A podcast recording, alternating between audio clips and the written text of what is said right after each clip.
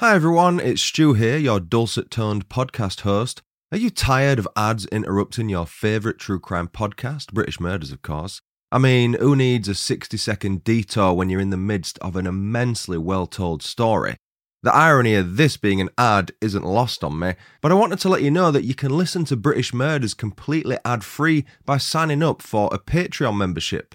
For as little as £3 per month, you'll get early access to ad free episodes as well as a heap of other benefits. I've got a fair few bonus episodes you can sink your teeth into, and every Monday I drop a new episode of the British Murders Weekly Journal. If you enjoy exclusive giveaways, my Patreon has those too. Head to patreon.com slash British Murders and choose either my OBE or KBE slash DBE tier to rid yourself of those pesky adverts.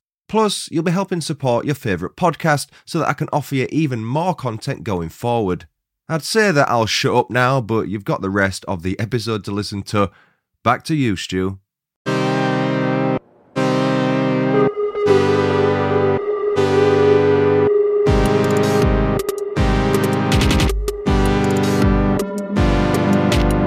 Welcome to British Murders, a true crime podcast with a focus on British murder cases. My name's Stuart Blues, and I'm excited for you to join me on this journey of morbid discovery.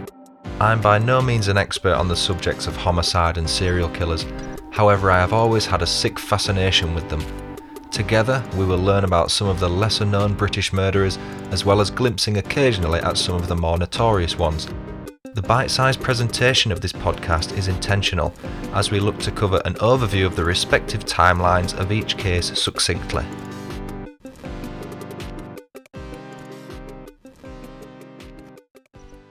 This is the second episode of my two part Season 1 special focusing on the crimes of Ian Brady and Myra Hindley, two of Britain's most notorious serial killers. Last week we looked into the early life and background of the deadly couple known as the Moors murderers. We also explored the build up and execution of their very first murder. This week, we'll be focusing on how the couple carried out the rest of their killing spree before their capture in late 1965. Our story continues four months after the killing of 16 year old Pauline Reade. On the afternoon of November 23, 1963, two young friends went to the local cinema. They were 12 year old boy John Kilbride and his friend John Ryan. It was around 5 pm when the movie had finished, so the boys walked towards a local market in a bid to earn some extra cash. They would offer to help the market sellers pack their stock away. Once the market closed, the boys went their separate ways.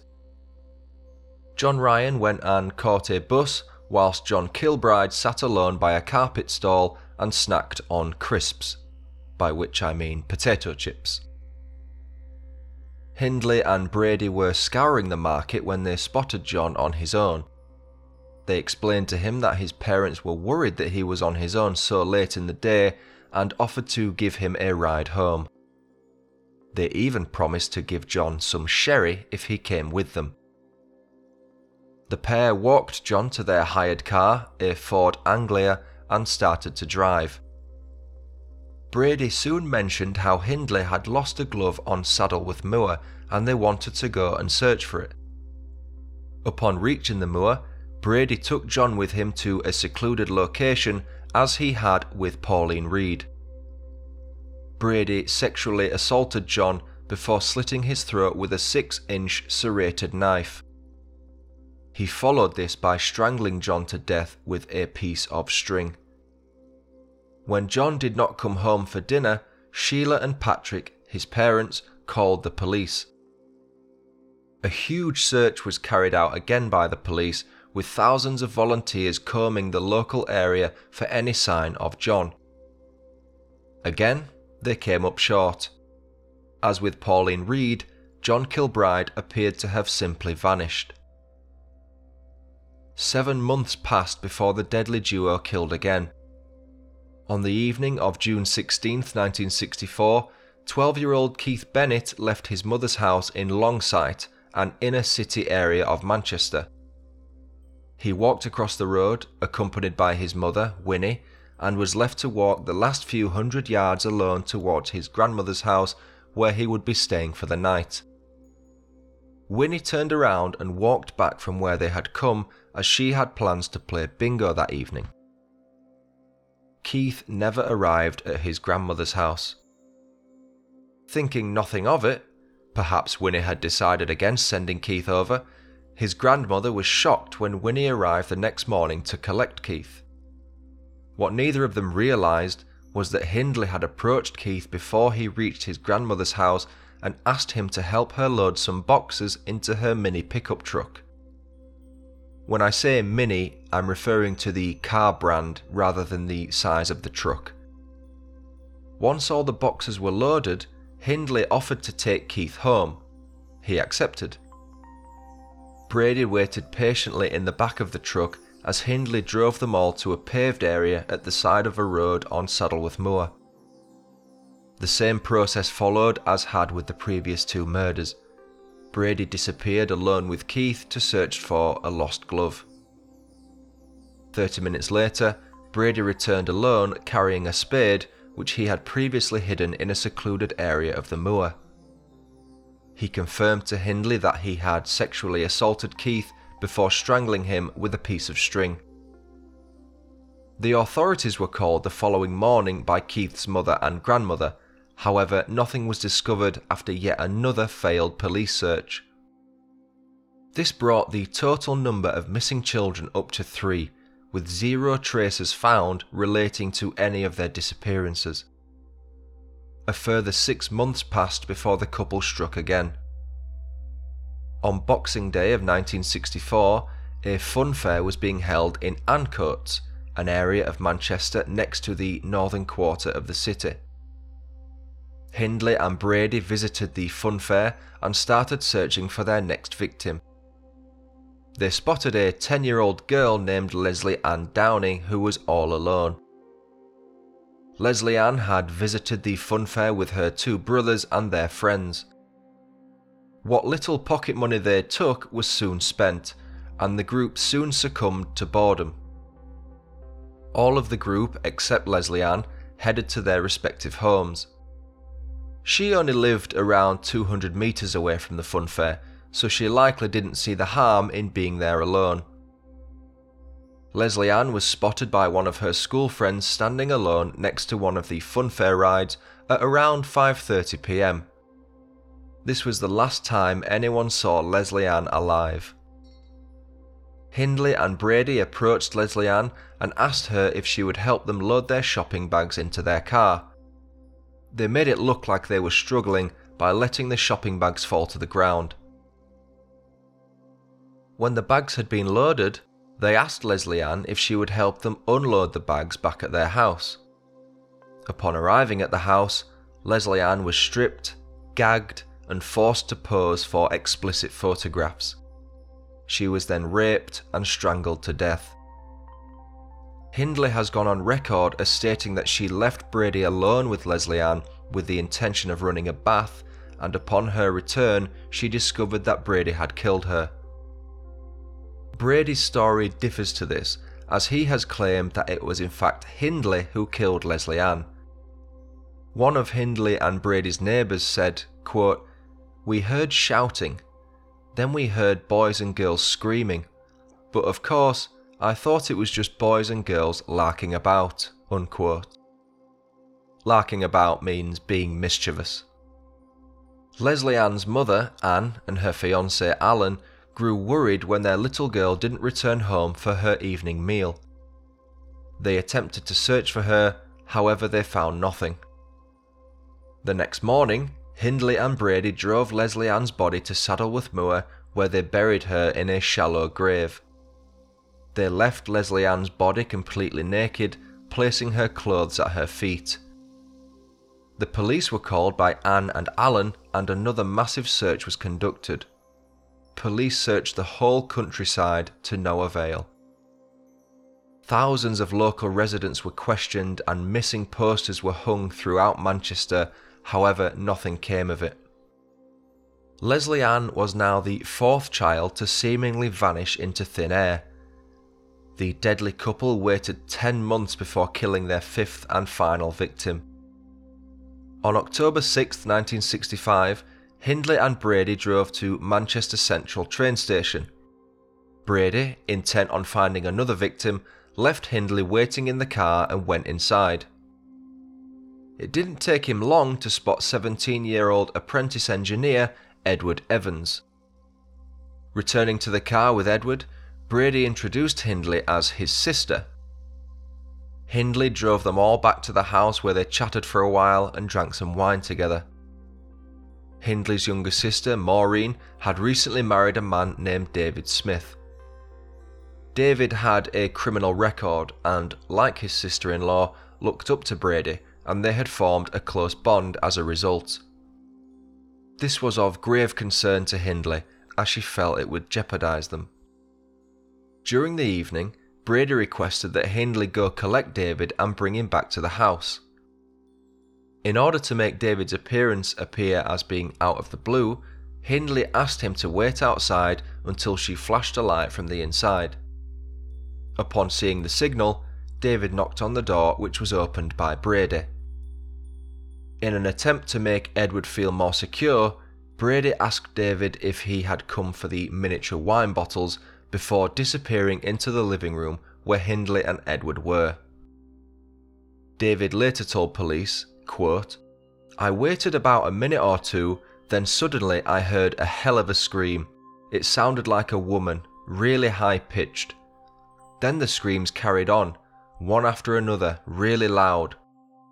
Then I heard Myra shout, Dave, help him, very loud. When I ran in, I just stood inside the living room and I saw a young lad.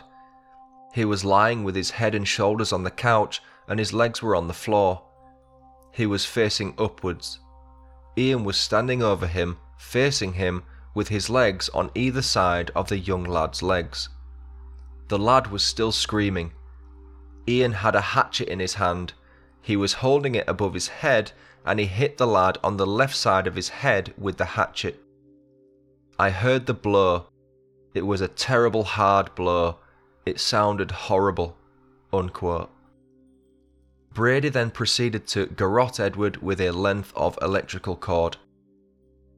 Both Brady and David wrapped Edward's body in a plastic sheet before moving it to a spare bedroom. David left the house with the intention of returning the following day to help Brady dispose of Edward's body. When David arrived at his home, he told his wife everything that had gone on that evening. They agreed that it was the best course of action to inform the police. David called in the crime from a phone box close to his house. He was subsequently picked up by a police officer and taken to Hyde Police Station in Tameside, Greater Manchester. He explained to the officers about what he saw the previous evening. Three police officers visited the property where Hindley and Brady had killed Edward the previous evening. When the officers identified themselves and explained about David's report, Hindley denied everything. When she was asked about the spare bedroom and the fact that it was locked, Hindley stated the key was at work. The officer then offered to take Hindley to collect the key, at which point Brady revealed himself and informed Hindley to hand the key to the officer. Upon discovering Edward's body in the spare bedroom, Brady was arrested. Brady said to the arresting officer, quote, Eddie and I had a row and the situation got out of hand. Unquote. Arresting officer Detective Ian Fairley recalled the morning they captured Hindley and Brady. Quote, the three of us went in. Hindley was dressed for business and Brady was in bed. We found the body of Edward Evans and we found the guns. Edward Evans was tied up in a plastic bag in the bedroom. Unquote. While Hindley was not initially arrested, she demanded that she go to the police station with Brady and took her dog with her. Hindley kept reiterating that the death had been an accident. She was allowed to return home on the condition that she returned to the station the next day. She didn't return. Four days later, on October 11, 1965, Hindley was found and arrested. She was charged as an accessory to Edward's murder and held at Risley Prison in Warrington, a town in Cheshire, northwest England. Brady maintained that Edward was killed by both him and David, with Hindley simply following Brady's orders. Police searched the house and found a schoolbook with the name John Kilbride on it. With John Kilbride being reported as missing, police suspected that Hindley and Brady were somehow involved in his disappearance. David told police that Brady had a bit of an obsession with railway stations and that he had packed a number of suitcases full of incriminating items. Police searched a number of railway stations in Manchester and eventually found a suitcase in the lost and found office of Manchester Central Station. Inside the case, amongst other things, were nine pornographic photographs of Lesley Ann Downey, who was naked with a scarf tied across her mouth. There was also a 16 minute audio recording of a girl screaming and begging for help. Lesley Ann's mother later confirmed that, as well as the person in the photographs being her daughter, the voice on the audio recording also belonged to the 10 year old. A key witness to the crimes was one of Hindley and Brady's neighbours, 12 year old Patricia Hodges. Patricia said that the couple often took her to Saddleworth Moor, and as a result, she was able to advise police of a few specific areas that Hindley and Brady frequently visited. On October 16, 1965, police found a human bone sticking out of the ground. At first, they assumed it belonged to John Kilbride. However, it turned out to belong to Lesley Ann Downey. Lesley Ann's mother was able to identify her daughter by her clothing, which, if you remember, was buried at her feet in the shallow grave. As well as the pornographic photographs found in the suitcase, police found a number of photographs of Saddleworth Moor. One famous photograph shows Hindley cuddling her dog whilst crouching over the shallow grave of John Kilbride. John's body was found on October 21, 1965.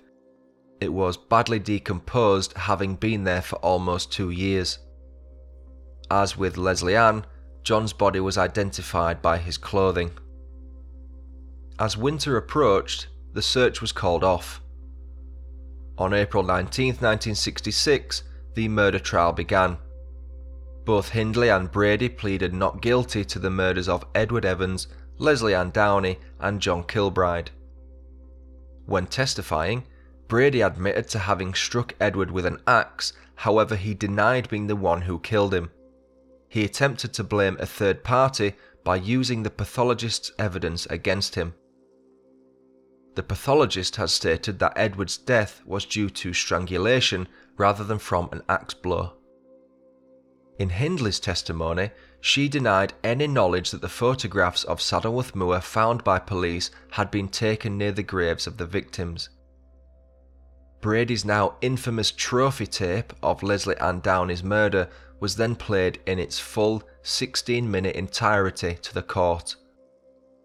The voices of Hindley and Brady were clearly audible, though Hindley stated she was in the bathroom running a bath when Lesley Ann was being strangled.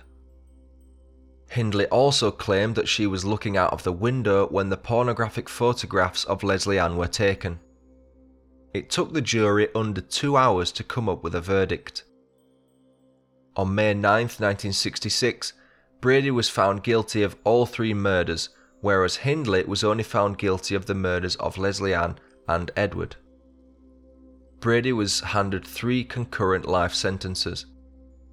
Hindley was handed two life sentences plus a concurrent seven year sentence for harbouring Brady with the knowledge that he had murdered John Kilbride. On November 9th, 1965, so this is the year prior to those sentences being handed down, the UK passed the Murder Abolition of Death Penalty Act. This meant that neither Hindley or Brady could be sentenced to death as the act passed whilst they were remanded in custody. You'd think that would be the end of this story, right? The killers are now in jail. But then again, what about the bodies of Keith Bennett and Pauline Reade? This story takes its next bizarre turn 19 years after the arrest of Hindley and Brady. In 1985, Brady confessed to a reporter that he had killed Keith and Pauline. Police had already suspected this may have been the case, however, due to a lack of leads and evidence, the investigation had been shut down. Following this confession, Greater Manchester Police reopened the case. Police used the photographs taken by Brady and Hindley to locate different areas of Saddleworth Moor. They hoped to locate further shallow graves. In November of 1986, Hindley received a letter from Keith's mother, which read, quote, I am a simple woman. I work in the kitchens of Christie's Hospital.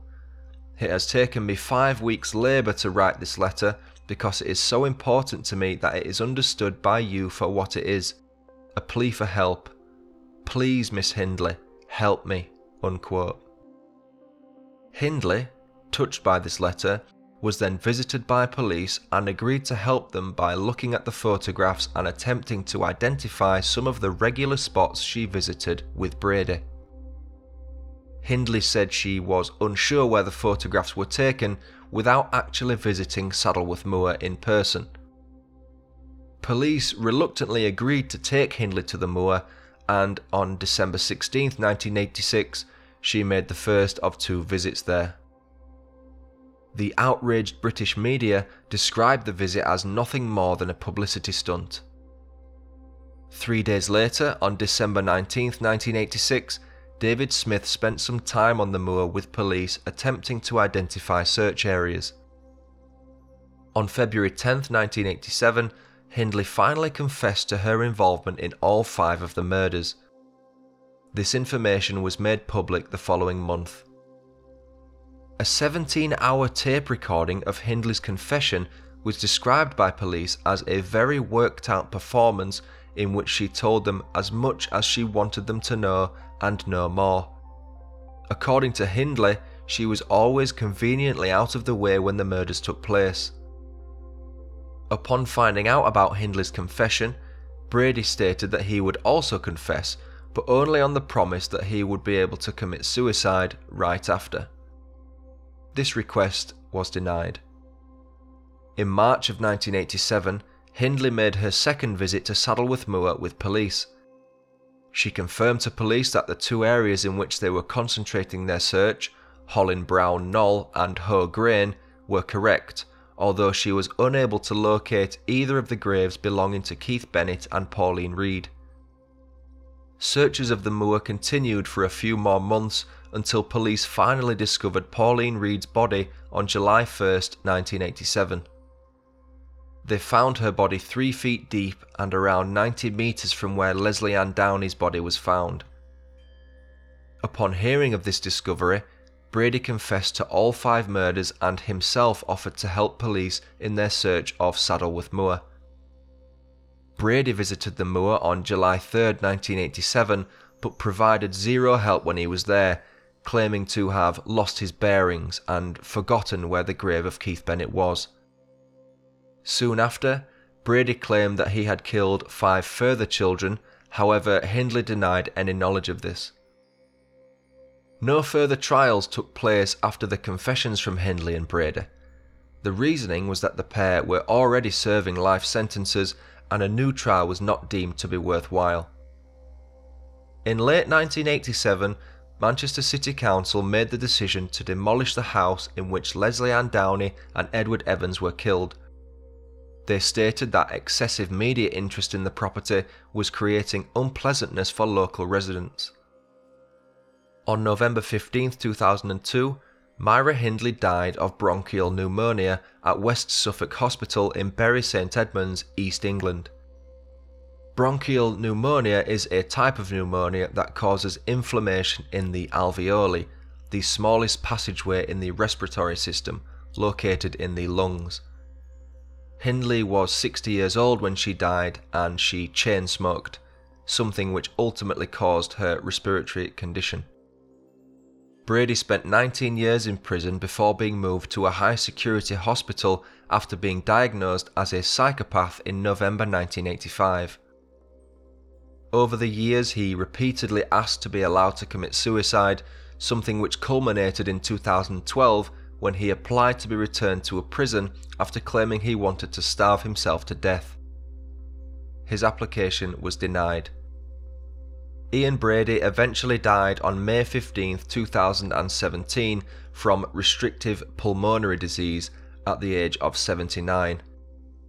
Restrictive pulmonary or lung disease leads to a decrease in the total volume of air that the lungs are able to hold.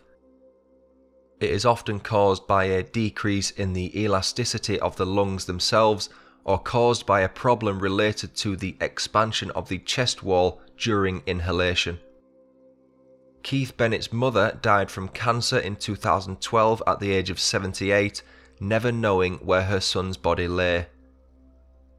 To this day, Keith's body has never been found. Police have no plans to carry out any more searches on Saddleworth Moor.